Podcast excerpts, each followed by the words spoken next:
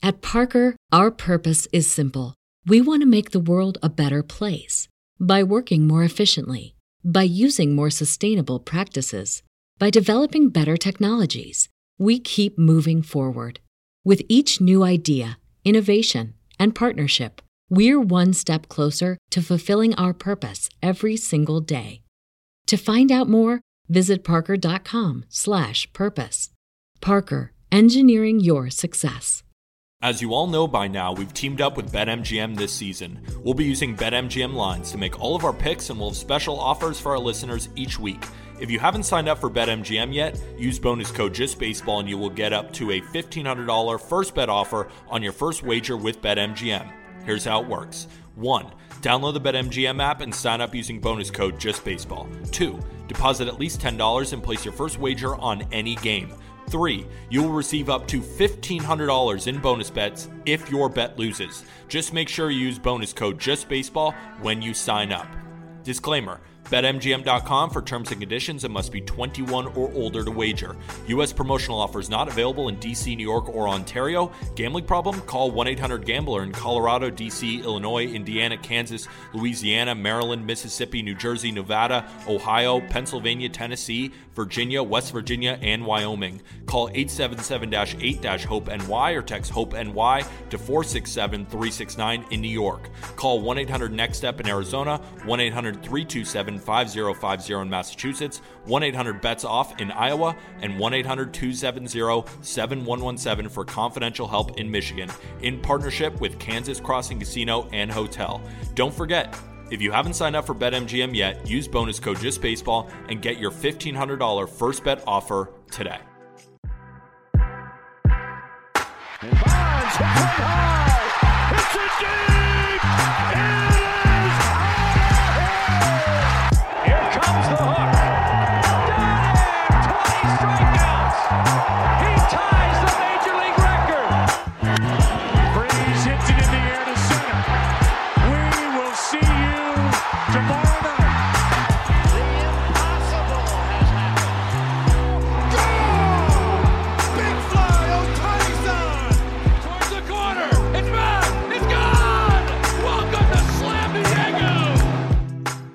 I think this is episode like 544, 545. No, actually, I think it's 546 because I think the Monday show is 544. But the number of the day is 200. Adam Wainwright's 200th career win. Luis Arraez has his 200th hit. He is second in baseball in hits, only behind Ronald Acuna. Um, we also going to talk about the enjoyment level of the Philadelphia Phillies because holy hell, dude, I had a great time watching them play baseball on Monday night. Uh, O's Astros was amazing. Uh, and then Tampa is staying put a new ballpark. So that's the rundown for today. Jack and Aram on the Just Baseball show presented by BetMGM. You're getting out to Nash Vegas a little bit later this week. And I know we haven't talked about that yet, but you're going to go see the Shrimpies take on the Nashville Sounds. Yeah. Um, and, and you're taking in the last week of minor league baseball. Congratulations. Yeah, man, special special weekend here. I do get to see Jackson Chourio in his first uh his first AAA series, so I'm excited about that. But yeah, um it's wild that it's already done. It, the season's wrapped up. I've never been to Nashville either, so uh I'm sure I'll hate it. Um, but I'm I'm looking forward to to exploring. So I know you're not going to listen to me, um, but I said Broadway you do not need to do. Like Broadway is Times Square. It is the most overrated thing ever. But if you go to a neighborhood called the Gulch, it is bougie and it is like, hey, get a nice cocktail and uh, just vibe, man. And that's almost like the elevated version of Nashville. And I think you would love the Gulch. So let's talk about it. Also, if you have any Nashville recommendations in the YouTube comments, I know Hattie Yes. B's. Hattie B's is like probably the hot chicken spot to go to. You have to do some hot chicken when you're down there. Are you a spice guy? it, it can't be too spicy. It hurts my tummy. But yeah, Nashville, Nashville recommendations on on Twitter, YouTube. Please, please let me know. Uh, I'll be out there for a little bit, and uh, if you want to kind of see what's going on, I'm going to be writing up my, my thoughts on Chourio and and stuff like that as I get that live look. So looking forward to that, um, and checking off another another interesting city. Uh, I think the Bachelorette capital of of the of the country, right? Yeah. Is that is that fair? That's part of the reason why I'm like nervously dreading it because I'm like, oh my god, this place is gonna piss me off. But I think it'll be fun, and I'm I'm looking forward to it. it's probably going to piss you off, but just have a couple more of those um what it's like a it's like a chocolate milkshake bourbon type thing. It's really good. I'm blanking on It's- the I'm blanking on the just- name of it. It's cowboy cosplay out there, but I'm I'm looking forward to it. I'm Yeah, no, and like buy a buy a cheap hat and throw it away when you get to the airport, and you're gonna have a great time. Um, I assume Adam Wainwright is gonna be performing at a couple of bars on Broadway next year. Uh, after he, what? It's an 11 track country album that I think he's putting out, or maybe 15 tracks. It's like a full blown album that he's putting out. But before he puts out the album, and before he has his special concert this weekend at Busch Stadium, he collected win number 200 and we were just looking before we hit the record button. This was his first scoreless outing in over a year. August 18th was his previous scoreless outing. And we had this conversation after win 199. I was like, I don't think he gets it. It took 12 starts in between wins. Opponents were hitting 354 with an OPS one point better than Acuna. Like it, it was so hard to get to 199 but you said I think he gets it because baseball has this weird way of itself sorting out. And this was divine intervention if I've ever seen it. Seven shutout innings against the Milwaukee Brewers. Are you kidding me? It, it's if it was against a different team, like if it was against a team that was out of the hunt, I'd almost be like they mailed it in. Like Yeah. I, I'd be putting my tinfoil cap on. But no, he did it against the Brewers. Who they're they're trying to win ball games right now. They're not giving ball games away. I can promise you. Uh, but yeah, I, it it is just the way this beautiful and horrible sport is. Um, and this is one of the beautiful points. It's just it just has its way of sorting itself out. And this was exactly that. I mean, this guy didn't pick up a win for I- okay, so before he picked up the back-to-back wins, the last win that he had came on June 17th. So I think it was I 12 mean, starts. I think it was 11 or 12 starts. Yeah. yeah, like what uh, forget just the odds of him getting back to or just two wins period. What about back-to-back wins? No, bizarre. that's the craziest part. So it's so awesome that he did it at home. And, and again, I know that people don't give a shit about wins, but as we talked about the last episode that you and I discussed the whole Waino 200 win thing, when Adam Wainwright entered the league, and you brought this point up, when Adam Wainwright entered the league, wins were important. yeah. And so I, I think for those guys, you you move the goalpost a little bit and, you add a little bit more emphasis to to that milestone, right? Like this is one of the last guys that I think you can highlight wins and say, hey, that that was important because it for for more than half of his career, wins were a barometer of success for better and for worse. And you know the thing with Waino is he, he even even at his best, like of course he was he had peaks where he was lights out, but I just feel like no matter what, you felt like you could get a quality start from him until about this year and just the end of last year where you hit that wall. Yeah. And it's just cool to see him just finesse his way to a couple quality starts down the stretch here against the Orioles and the Brewers. By the way, it's not it's not the Royals and the A's. Yeah. Can you ID the exact time that we threw wins away? I think I can.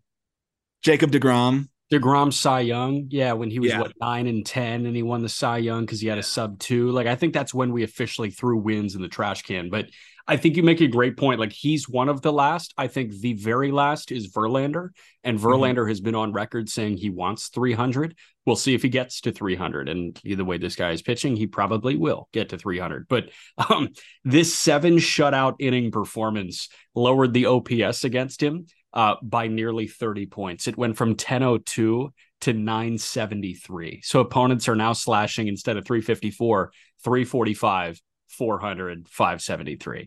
Um, this doesn't say let's get to 200 wins at all, but that's the beauty of baseball. And it sucks. I love that you mentioned that this sport blows, but it also is amazing. And like, I feel like the pendulum swings a little bit back and forth. And we were owed baseball being beautiful at some point this year after the influx of Tommy John surgery and like notable pitchers. Um, I think we were fully on September 1 in the baseball sucks camp. We were like, this game is brutal, especially for pitchers. This sucks. Yeah. But Yeah. now it, it swung like, you know what? There's some poetic justice here and a big fan. And there's something about him popping out of the dugout and tipping his hat to a full Busch Stadium. I really don't know if any town does it better than St. Louis when it comes to baseball. No, I mean it's it's up there. I know a few other fan bases are like clenching their fists right now because Yeah. they're so tired of hearing oh, those are the best fans in baseball. But no, that that was they they Hey, Marlins take- fans are here. yeah, actually, they got some good news. We'll talk about Sandy. Actually, that's the one thing I'd want to throw into the uh, uh, itinerary here. But um, yeah, this sport, man, it can be so frustrating for players, you know, who actually play it because of, of the failure aspect of it. Uh, the, the Tommy John aspect of it is is just so uh, frustrating. Uh, but to, to see somebody like Waino finish this this season on on such a high note, and and and he earned and deserves every bit of that moment, especially with how ugly this year has been overall. It's just so nice to see it end on a positive. Uh, because I'll, I'll be honest, man, when I was in London and and it was I was early in the season watching that that series against the Cubs and seeing Waino throw there. I was like sad. I was like legitimately sad because like, oh man, this guy's cooked. He shouldn't have come out. This is gonna be a long year, or he's gonna be sent down. And uh, realistically, if the Cardinals were in the hunt, you know, he he wouldn't be pitching still. Um, but that's the one silver lining of them not being in the hunt is he got to keep going every fifth day and uh, worked his way to 200 wins. So congratulations to Waino. By all accounts, I've never met him, but uh, I've never. There's very few guys I've seen that are more consensus like good guy than Adam Wainwright, and and by everything that I've just seen on video, conversations, whatever, um, seems to back it up. He seems just like a fantastic dude. So he deserves every bit of that. and I'm not a I'm not a country music guy, but I will listen to the album because it's Adam Wainwright. And I, I mean- think that we could get some content out of it. I can't stand country music, but I would listen to Waino's album before I listen to Cole Beasley's rap album any day of the week. Cole Beasley has a rap album.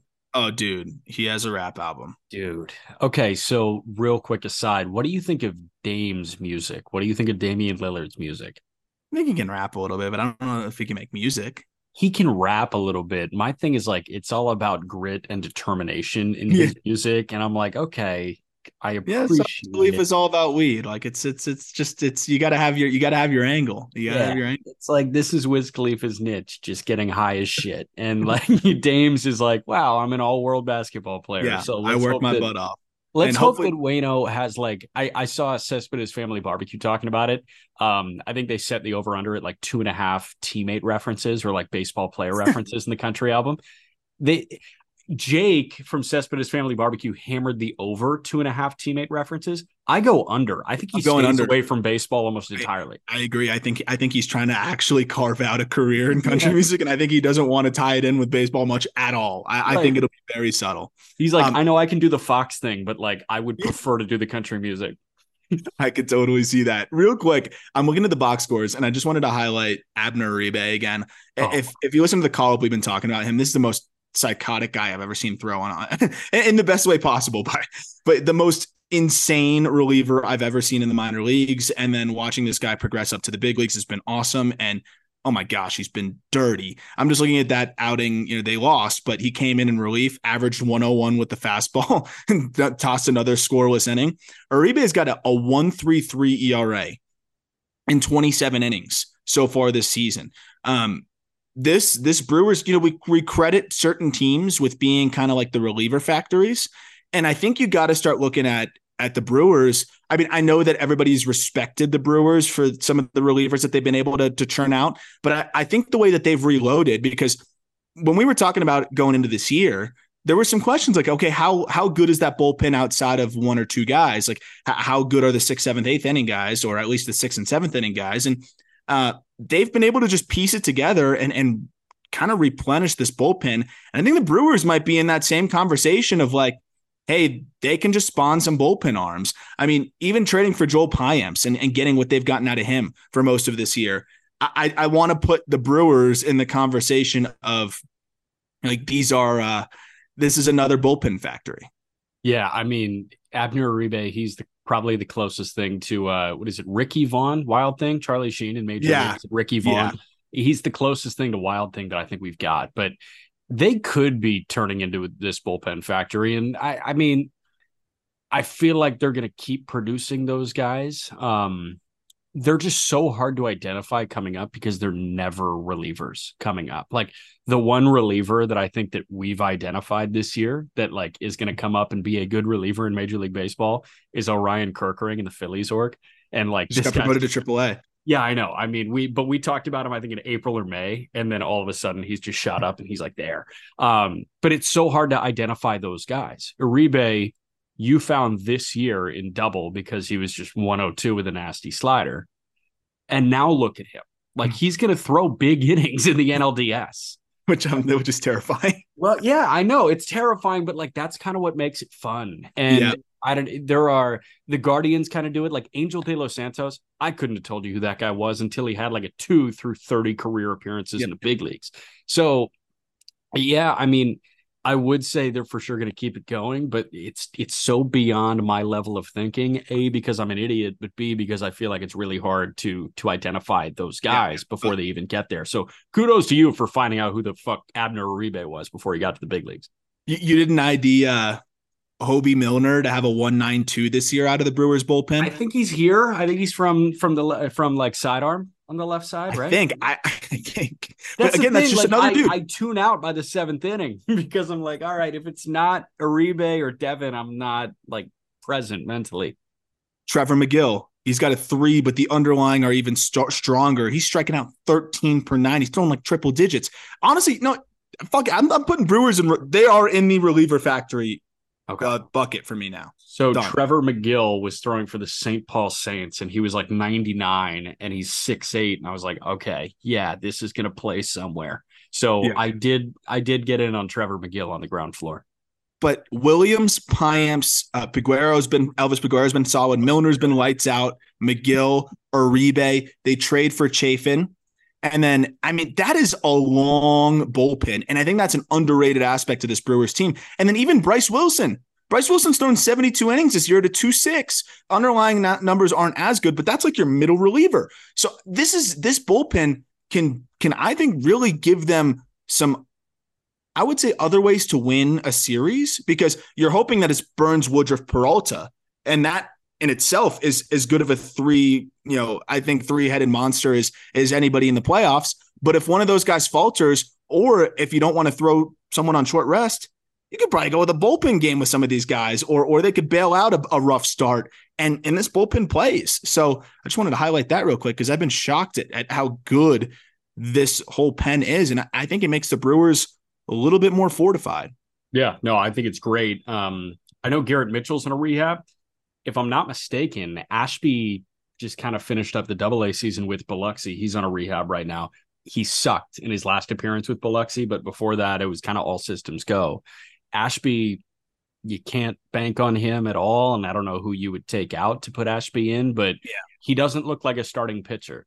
And if this guy can be a good reliever for the next five years for you, I know they extended him um, man, I, I think the Brewers are, are really set up well. And Bryce Wilson, like he's a mop up man. Every team in baseball needs a mop up man. Do you remember how freaking good Yusmeiro Petit was at points and how valuable he was? He was like the Yeah. last of the real ones in terms of bridge men. And and I think everybody needs the idea of a long reliever is kind of gone. Yeah. But the Brewers have saved some games because they can turn to a long reliever like that. Yeah. Whether it was Houser, whether it's Bryce Wilson, I think that guy's still plenty valuable. 100%. So, um, all right, Luis Arraez, 200 hits for the Marlin. He is the second guy to Major League or second guy to 200 in Major League Baseball this year. Um, Luis Arraez, he- he's been a singles machine, man. And I pulled up StatMuse, which is such a fun website to just click around on. Um, 25 guys. I've got one, two, three, four, uh, I think five guys here that were in 2020, but including the 2020 season, there have been 25 guys to hit 335 or better since 2010.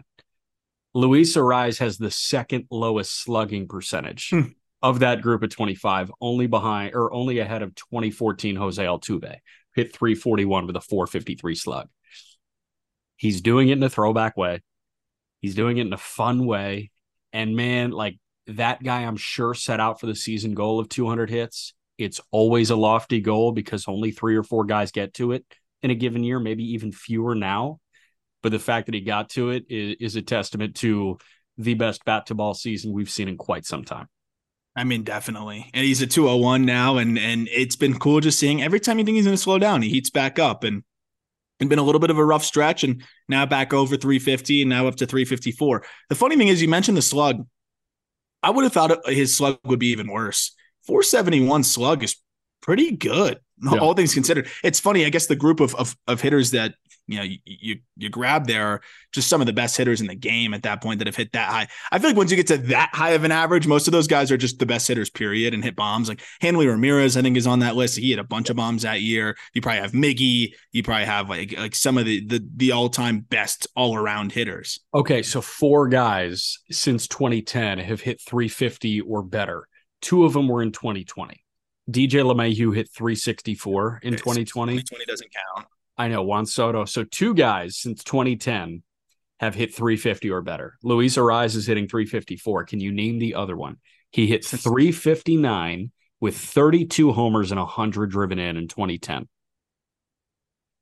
In 2010, He had 359. 1044 OPS. Well, I don't want to say no. What was the year that Freddy Sanchez did that crazy It thing? was not Freddy Sanchez. Um, I'm blanking on when Freddy Sanchez did it, but he didn't slug. won a batting title. Freddy Sanchez won a batting title. I know, but he didn't slug like that. No, he didn't slug like that. This guy, 2010, hit 359, 40 doubles, 32 Oh, homers. That, 100 is that not Josh Hamilton? It is Josh Hamilton, 2010 Texas. Dude, he every time I look at his baseball reference page, it gives me a headache because it, it just it's so sad. It's Oh, frustrating, yeah. It's so frustrating. Uh, Just what he could have been on a full career path, 15 years. He could have been one of the best to ever do it. Um, that was when I talked about with Jeff Conine. Um, and Jeff was was with the Reds when when Josh Hamilton made like that comeback and was kind of making his, his debut, I'm pretty sure. Yeah. And he was like, that guy swings the bat like few I've I've, I've ever seen. So um, he, he said top top handful, maybe even top three uh, in, in terms of most impressive hitters he ever played with, and he played with some some dudes. so there were some draft stories um, about Josh Hamilton. And I, I think it was what? It was Hamilton went 1 1, Josh Beckett went 1 2, and then Eric Munson went third, who's the current hitting coach for the Indianapolis Indians. But um, it was Beckett, Hamilton, Beckett, Hamilton. And I heard like these crazy draft stories, and it might be fable, like it, it might just be made up because he was that good, but kind of aligning with the special thing about Josh Hamilton. I heard this guy during some of his draft workouts when he was in high school would put a tee on home plate and pump balls dead center and leave Yeah, the I totally- off totally the tee it. dead center. Totally buy it. No one does that. No, I totally buy that. I totally that that that absolutely happened. Uh, he's that kind of dude. Like he's got he had that kind of bat speed. It, it's one of the nicest swings you're gonna find. Um, cool. Yeah. Yeah, But well, at least saying- at least he had a couple he had a couple awesome seasons. I don't even think he, he thought that he'd get there at some points. So uh, Yeah. I mean rule five draft pick technically. Yeah. Um, but just wrapping up on Arraez, man, like this guy, he, he slaps the ball around the ballpark. The, the thing that fascinates me most is is what before every pitch, he scans the field foul line to foul line. He does a quick gaze left to right, foul pole to foul pole, just like seeing where the defense is positioned. which which is crazy because guys nowadays just it, it's too hard to be able to control where the ball goes. And and Arraez is just an exception to that where he can actually spray it where he wants even if the pitch is not in a place where he can you know really hit it where he wants. Like he'll inside out pitches inside. He'll he'll pull pitches outside. If he feels he feels like he can barrel it up he does it. And then on the other side of it, it it's cool to see him tap into more juice because yes he has been this unbelievable bat to ball guy uh, and and I think he's probably leveled up in that department as well this year. But he's up to slugging percentage from last year. It was 420 last year. He's at 471 this year, and, and and I think a big part of that is big gaps. You just mentioned how he scans the whole field. Well, he must love playing in a field like like loanDepot where you have so much space in the outfield, and he probably feels like he has a lot to work with. So he a lot of doubles. He's got 30 of them, and then career high in homers already with 10. So it, it's been fun to watch, and and he's a a refreshing player in a game that is just so hard to hit. We saw him pump two to the corner during the World Baseball Classic. What same game, right? Multi homer day with Venezuela. Yeah, He went, yeah, right field line, and they were bombs too. Bombs. So I'm expecting 30 homers next year from Arraez. Just feed the corner. it's gonna be the new it's gonna be the new Ichiro thing. Like Luis Arraez could hit 30 home it. runs if he wanted to, but but he, doesn't doesn't, want want, to. Yeah, no, it, he can't. But um, it is cool seeing him slug more. Do you hate Ichiro too? I know our manager. I love Ichiro. No, I just Ryan Finkelstein that- hates Ichiro. that, yeah, Ryan, our managing editor Ryan Finkelstein does not like Ichiro, but the the Ichiro like it was, that was the equivalent of like Stafford and Kershaw, were it's teammates or whatever. Like if I heard one more person tell me that Ichiro could hit home runs if he wanted to, I, I was I, I was ready to lose my mind. Ichiro could hit homers. Stafford was Kershaw's catcher in high school, and Kershaw was Stafford's center in high school. Chris Hogan, the uh, wide receiver, Played lacrosse. college lacrosse, and. Ryan Tannehill was a wide receiver. Those were the Yeah. four big cliches. Oh my god, it just wore me down. Yeah, it's clear. You seem pretty worn down. Before we get to the Phillies, um, fantasy football is here. Obviously, we all run into this issue. You think your squad is better than your buddies, you're not in the same league. How can you take home bragging rights over your buddy? Your solution is Verse Gaming. Their unique platform allows you and your friends to sync your fantasy football team directly from ESPN, Yahoo, or Sleeper and play head to head matchups against league mates. Even better, Verse is going to formulate gambling lines for your specific matchup with your buddy. So, Aram, if I'm playing you, I can bet that I'll cover my plus 10 and a half against you because for some reason you gypped me in the draft process. Uh, Verse is introducing a brand new element to fantasy sports. Just download the Verse Fantasy Sports app. In just a few taps, you can start putting money down on your head to head matchups. Once you've signed up, you get a $20 referral bonus if you get your friends to sign up. And even better, you receive $50 in promo for using your code. Verse is available in 23 states, including California, Florida, Texas, New York, and Illinois. For more information, visit versegaming.com or find them on your favorite social media platform at Verse Fantasy, V E R S E Fantasy. Do you want in? Yes, sir.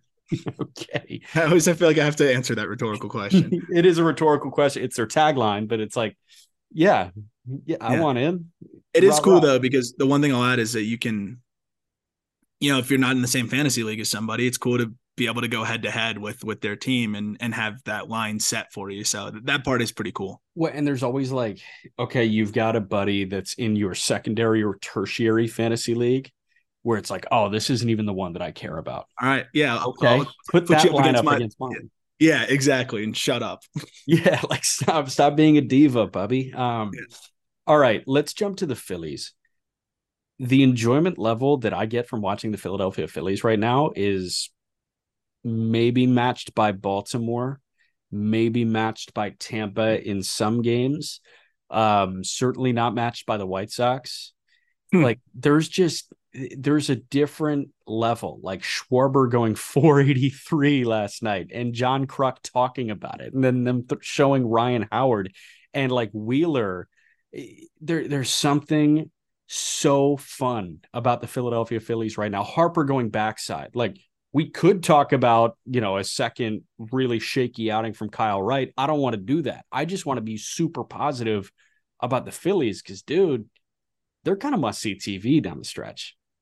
Yeah, and it's it's interesting seeing the the Braves falter a little bit here. Um, it doesn't matter because they're they're clinched and, and set up pretty well, but um, the Phillies they they were not going to to take it lightly. You know, they, they want to set that tone, and I mean we've talked about it. I think the Braves that the Phillies might be the one team they want to avoid, and, and I think this is another example why. But they're fun, they're fearless. It doesn't matter if they're playing the, the Braves in the playoffs. Doesn't matter who they're playing. I think they feel like they can beat anybody, and you know what? They can, and that's what makes them so fun. But um, the, the ways you can mix and match this lineup too, like Schwarber lead off, and then Trea Turner two, and then Harper three, and Bohm in the cleanup spot. Like that is so weird. Castellanos hit seventh Yeah. in that game. Uh, you can almost randomly assort this lineup, and and it would kind of work, and that's what's fun about it. Uh, I think you could justify putting several different guys in the leadoff spot. I think you could justify putting several different guys in the cleanup spot. I, I, I think the one guy I wouldn't put in the cleanup spot happens to be Alec Bohm and maybe Brandon Marsh and, and Rojas. But for whatever reason, they put Bohm in the cleanup spot. Who cares? They win the ball game. It's just fun. I the, the lineup one through nine is interesting, and even the guys that don't hit as much, like Marsh and Rojas, fast and they have been swinging it well, make highlight reel plays in the outfield, menaces on the base paths. Like it, it's just a fun team from top to bottom. The like I I don't know, good teams, fun teams. I always need to find one guy that quote unquote is not good. And like that's Johan Rojas right now. But Johan Rojas is good. Rojas, good. yeah, but he's like the eighth or ninth most intriguing player in that lineup. And if you can gravitate towards the eighth or ninth and you really appreciate one through seven or one through eight, that's the goods. Like that's the secret stuff right there. And Marsh wetting his hair between every half inning is hilarious. And it's weird, but I'm bought into it. And uh, Harper going clean shaven and looking like like not as burly and strong anymore. But now that it's kind of growing back, he's hit a couple of bumps, and I'm like, wow. Um. I don't know. I I also want to heap praise on John Kruk because like I know that some of our audience remembers watching him commentate on Sunday Night Baseball. But if you don't watch Phillies telecast, that guy is funny as shit. Yeah, he's unreal. Like it, there's so many lines from him. There are like two lines every half inning. And out of nowhere, in like the fourth or fifth inning yesterday, he said, "Yeah, I think Acuna and Albies and Olson might need a break tomorrow." just like out of nowhere, and just, like just crossed his mind. I love that. So the, there is just something that there's something about the gravitational pull that the Philadelphia Phillies have right now. And dude, I mean, we talked about Christopher Sanchez, talked about, you know, the length in that starting rotation and what they can get out of the bullpen. Do you think that they're NLCS destined or is it is it a tough eat? I told you, I I think I think they find a way to get to the World Series. I, I really do. Um, I thought they were the biggest threat to the Braves, and it's it's also I think what makes this team enjoyable is how much they enjoy wa- uh, playing with each other. Like you can just see it the way that they rally for each other. Uh, there's just and not to say other teams don't do that, but there's just a different level of of this team just really having fun with each other and feeding off each other. And, and it's just a fun ball club. And we always talk about how Dave Dombrowski, that's always kind of been his approach is trying to find guys that, that fit together in the clubhouse and, and then go from there. And even the, the acquisitions, all, all of the outside pieces that they add seem to just fit like a glove and, and they go from there. I, I really think this team can be a force uh, if Aaron Nola can, can pick up his end of the bargain. Yeah. Um, I got a text from my old college roommate who had the quote saved on his phone where I was like, I think freshmen in high school could put together a better offseason than the one Dave Dombrowski did ahead of 2022. Like I changed my course. Okay. Like I admit defeat last year. I admit further defeat today. Um, so all you haters that are like, no, you can't go back on your word. Look at me going back on my word right now. Yeah. And there ain't shit. Peter, Peter did it with the Cubs. Peter did yeah. it with the Cubs. You're allowed to do it here. I'm I'm going back on my word with the Phillies. Now I still will never get a read on the Minnesota Twins. I think they're going to finish in last place next year too. Like that's just how that works. They're they're also a force. they're also a force. Although they uh, got they got shut out by Connor Phillips, rookie. Put he out, looked awesome. that was fun to see. That's an X factor. If, if there's yeah. an ever an X factor, seven shutty or it wasn't shutty. It was seven, seven innings, one run, one yeah. run ball against like on the road against the Twins. I mean, they have Ashcraft go down. They have other guys just faltering. Lodolo looks like he's not going to return. I mean, if Connor Phillips can even be a, a, four for them, that would be huge. And that was a statement start from the electric young righty. And we knew he could do that. We also know that he can walk five over five yes. innings, three run ball. Uh, but the fact that we got that one yesterday uh, was very encouraging. But also, you have to put a huge asterisk next to it because Carlos Correa aggravated his plantar fasciitis. So he oh, did Correa twice. Um, so it really doesn't count. Dude. Royce Lewis went yard again, real quick. Royce Lewis went yard again. Wax poetic about that bad man. He's he's unbelievable. It's just about health at this point. I'm telling you, when he was when he was making that progress towards, hey, wow, he's starting to swing the bat now. He looks like he'd be a big league piece. This was you know a year and a half, two years ago. I was floored at the exit velocities. And then I was also floored at the, the contact rates, how much they had improved. He had the big leg kick and moving parts, and he quieted that all down. And when you basically quiet all of your extraneous moves down and still put up 114 mile per hour exit velocities, it's like, okay, this guy just made moves to make himself make more contact, and no power was sacrificed. Uh, that'll play. And that's exactly what we've seen. For this guy to come back from multiple ACLs, uh, all of the injuries that he's had, all of the just frustrations. You mentioned Correa. Correa loves this dude. I, have seen so many interviews where Correa just like wants to take him under his wing because he sees what he can be and sees the the mental makeup of, of Royce Lewis. He has everything that he needs to be not only one of the you know, franchise cornerstones, but uh, the face of the franchise type player because he's so likable. He's he carries himself just the way that you would want a young major piece for your team to carry himself. And I think that's a guy that's got to be a big part of their future. Eh, you got to figure out where you're going to play him long term. I think third base makes a ton of sense. And but now they might be looking at shortstop if if if Correa continues to falter, it might be one of those things where Correa needs more days in the DH spot, then Lewis slides over to to shortstop and can kind of plug in. But he's one of your more important pieces. No, trade Correa to the Yankees. They'll take it on. We'll take it on. It'll be perfect. Give, Correa for Austin Wells and Pereira because clearly their stock is gone. Uh, maybe send him to Anaheim to offset some of the Mike Trout money coming in. Great. Yes. They love players who don't play. Oh, left side of the infield of Correa and Rendon. Dude. Oh, yeah. First team all invisible. That'll be great. Yeah. yeah. Um, O's Astros last night was excellent, or Monday night was excellent. And Baltimore won it 8 7. It was a comeback win. Cedric Mullins with a huge three run bomb. Um, that was John Means who massaged his way through, I think, six innings of one run ball or five innings of one run ball, had one punch out. Um, and, and, the fact that they got to Verlander early and then got to the bullpen late.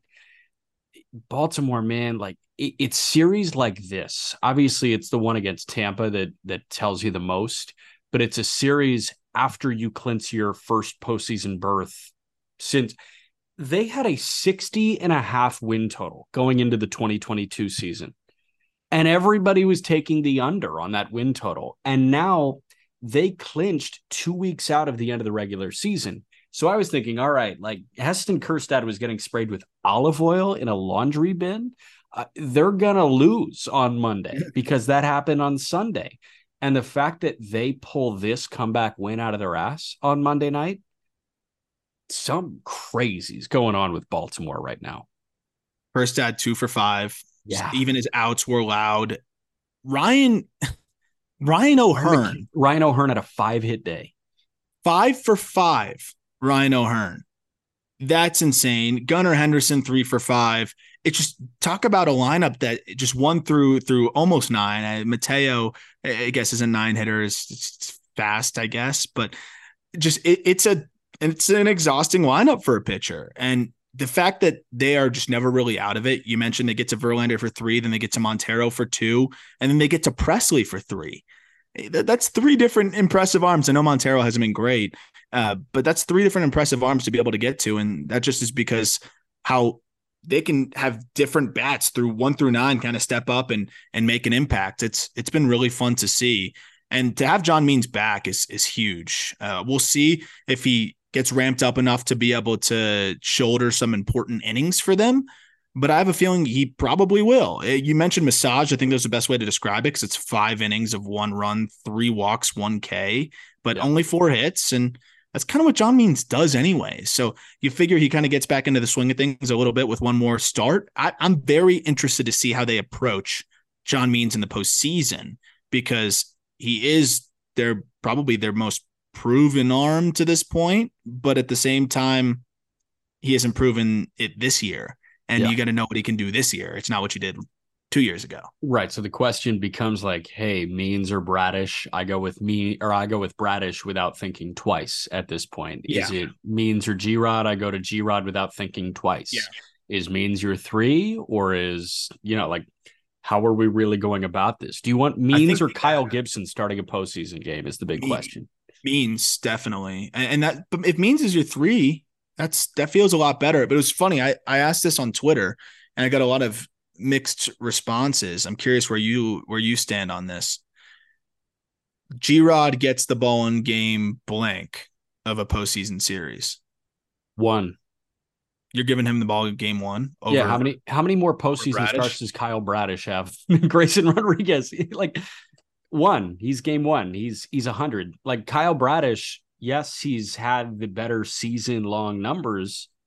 Does Kyle Bradish throw a hundred? Does Kyle Bradish have one of the best changeups in baseball? I don't think so. But the flip side would be your offense is really good. You just need a quality start, and you need you need to lower your your blow up exposure. And I mean, Grayson doesn't blow up, but as much as I think a lot of young starters do, but Bradish like never blows up. I think, yeah, I, I hear you on that. But if I'm Brandon Hyde, I'm calling Grayson Rodriguez into my office and I'm going to ask, how big are your balls? And he'll say, big coach. and he, I'm going to hand him the ball. And I'm like, we'll see. You're on. I mean, I, I, can see the iconic rookie. That's just domination in in game one where we're like, oh, he's here. And I mean, you've seen the last couple starts. It's been he's here. he's here. So I, I'm fascinated, and that's another YouTube comment thing let us know and tweet at me as well. I'm I'm very curious because I think there's a lot of different ways that the Orioles are probably trying to figure out how they want to approach this. Yeah. And it, the the old guard kind of says like, oh, you don't put the rookie in that position, but if there's any rookie to put in that position, it's probably G Rod, and if there's any team that you know, probably could put a rookie in that position, it's probably the Orioles. So it'll be it'll be fascinating to see how they approach it. Yep. Um, John Means, by the way, 10 innings, nine hits, four earned, two Ks, three walks in his two starts since coming back. And that plays. Yeah, probably. Like I'm I'm nervous, but it still plays. Last thing, Tampa remains Tampa. They are building a new park in St. Pete. It looks awesome. It looks SoFi-esque. I saw a funny uh, tweet from Jon Greenberg who I do believe is the editor in chief of The Athletic Chicago, um, founding editor, senior columnist, The Athletic. Um, he's based in Chicago. And Jon Greenberg said the key to every winning baseball team is to have a punch bowl social nearby. So as long as Tampa has their punch bowl social nearby in this new like amazing ballpark complex, it's going to be great. But I love that they're abandoning the half Tampa, half Montreal thing. I love that we're not talking about relocation. Um, do they get people to that ballpark? No. Uh, does Tampa deserve baseball? I think yes. And it seems like like I don't know, I just feel really happy for Tampa Bay Rays fans. I think they can get people to that ballpark. If it's new. The the new ballpark, I do think they can get people to it there's a few things. I don't know if people realize how shitty Tropicana Field is to the point that you just almost it's just not that enjoyable to go to. Yeah. And beyond that, accessibility wise, brutal. And and that's an underrated aspect of it. People see T- Tampa Bay Rays.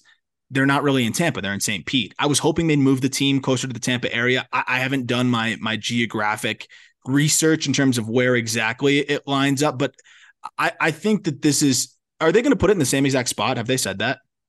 Uh, I don't think they've said that.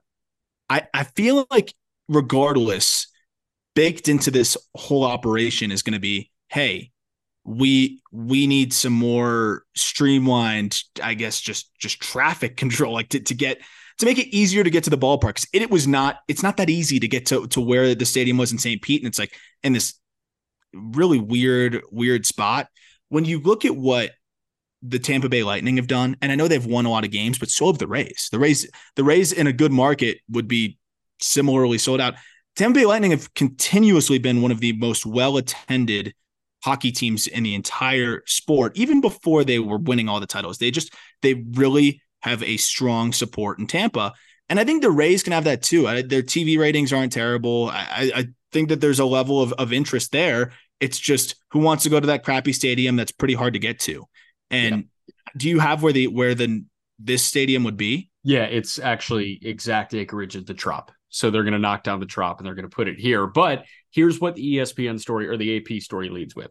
Um, the playoff bound Tampa Bay Rays put the finishing touches Tuesday on plans for a new 30,000 seat ballpark in St. Pete uh, as part of a huge $6.5 billion development project that includes affordable housing, retail, bars, restaurants, and a Black History Museum.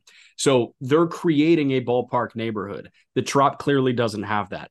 Ballparks no. with ballpark neighborhoods do better than ballparks without ballpark neighborhoods. Well, imagine the sell of, hey, let's go to this area where there's nothing going on. It's not that easy to get to. And there's no there's nothing to do around the stadium so you got to go into the stadium the second you get there. And by the way it's one of the shittiest stadiums in baseball. Yeah. so it, it just that that selling point alone just makes it really hard for people to go. And and when you have this whole area and a new stadium and and I think with the excitement around the team and they'll probably spend a little bit more I think this is great. And more importantly like you said fans in Tampa deserve this. And it was so tough seeing the way Oakland has has gone and and how MLB has, has pushed them to Vegas so quickly with without yeah. the necessary it's usually so much harder to move a franchise. It was so easy for Rob Manfred and co uh, yes. to move Oakland. I'm glad that that we saw Tampa fight through this and, and and actually end up keeping the team where that where it is and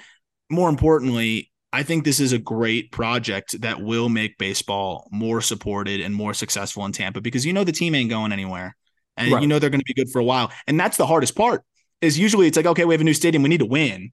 And that's the thing is like Oakland's going to go to, to Vegas. If they stink, people might stop caring kind of quickly. The Rays are going to always be good. So now you, you put it in a, in a good place to watch and consume baseball. They're always going to be solid. And I think that's going to really help ease this transition into like a new era of Rays baseball? I think the date is 2028. So opening day 2028. Be ready for that. We're talking about something five years down the road, but that's the excitement here. I'm I'll going. There. We're there. Opening day 2028. Even if we don't go into the ballpark, I I kind of just want to spend like two days in that neighborhood. It's like, hey, let's do the assessment of this spot. But yeah, man, I I, I love this for Tampa. Um, there was one more point that I was going to make, and I'm blanking on it right now. End of the show. I guess that's kind of where we're at. Um, Were you going to oh, talk about yeah, Sandy Alcantara being healthy? we can, um, Sandy. We can we can wrap with that. But the point that I was going to make is this is going to be a thirty thousand seat ballpark. If you look back and you hear stories about Mantle's long homers or Babe Ruth homering, anything like that, like all these ballparks, and even when the Dodgers and the Giants moved out west, it was like in front of a 60,000 person crowd. Ballparks have gotten smaller. This new ballpark in Vegas and this new ballpark in St. Pete are going to have the two smallest capacities in baseball history. Good. Good. Like you're not going to get 45,000 people out to St. Pete. You're hardly getting 10 right now to St. Pete, the same spot. So make it 30 and this emphasis on luxury, while it does price some people out of sitting in the nosebleeds, and that sucks. I wish baseball was more accessible.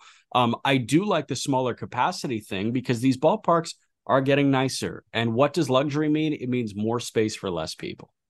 Yeah. Well, and the, the other side of it too is that if if it's one of those stadiums that you know isn't going to pack it to the brim all the time, less seating, better quality. Make it's it still will be. I think it'll be relatively affordable. Marlins games are incredibly affordable. Yeah. I can tell you that. And Rays games, even if it's a little bit more expensive, I'd rather have a nicer ballpark, a better better situation, and not have all those empty seats. So I, I think they can draw twenty a game, and and that that's two thirds full. That feels good. And yeah. and that's that's exactly where I think they're hoping to be. All right, encouraging Reese Sandy to wrap yeah, I don't even know how to feel about it because part of me is just to get right for next year. But if Sandy Sandy Alcantara has been throwing, and for those who don't know, it was uh it was an elbow a UCL, UCL sprain, sprain, sprain, sprain.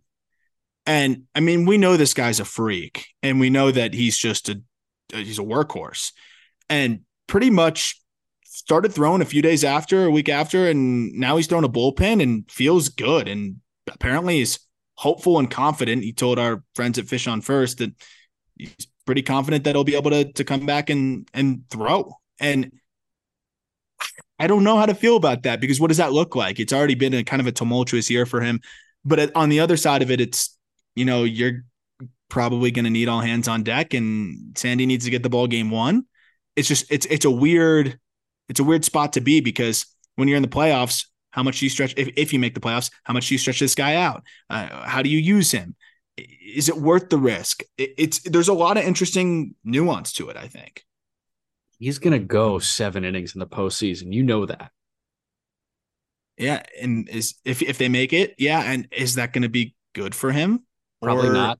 Yeah, but maybe maybe it's a few starts. He'll be fine. He can rest all off season. I don't know, but regardless, that really helps the Marlins outlook because yeah. even even a diminished Sandy has still been really solid this year. And maybe this is a little bit of a weird reset that helps him. But I mean, you go, what would it be? How would you go with that rotation if Sandy I was back? I was about to ask you like, what does the rotation look like?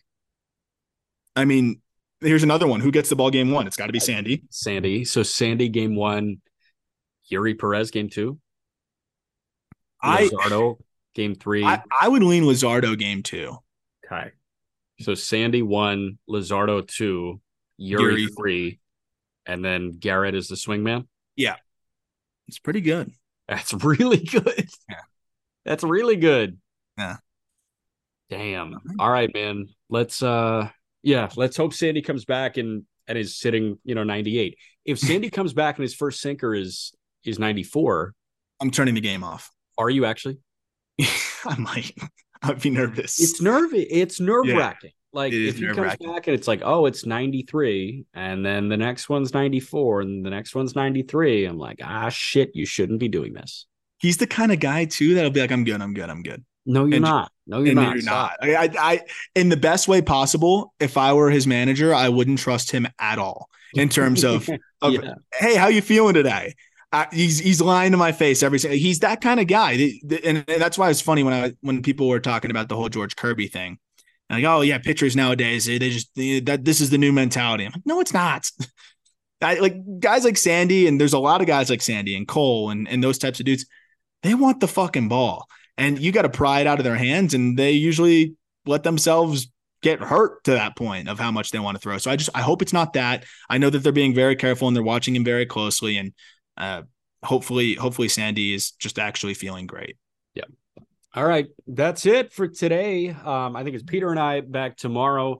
Um, we'll see. I've got a day game, so it'll be some assortment of the two of us, and then all three for the Friday episode. But every link you need is in the episode description. Get your merch. I love my hat. First time wearing a hat uh, in a minute. First time wearing a just baseball hat in a minute. And uh, Peter cannot accuse me of hating the company right now.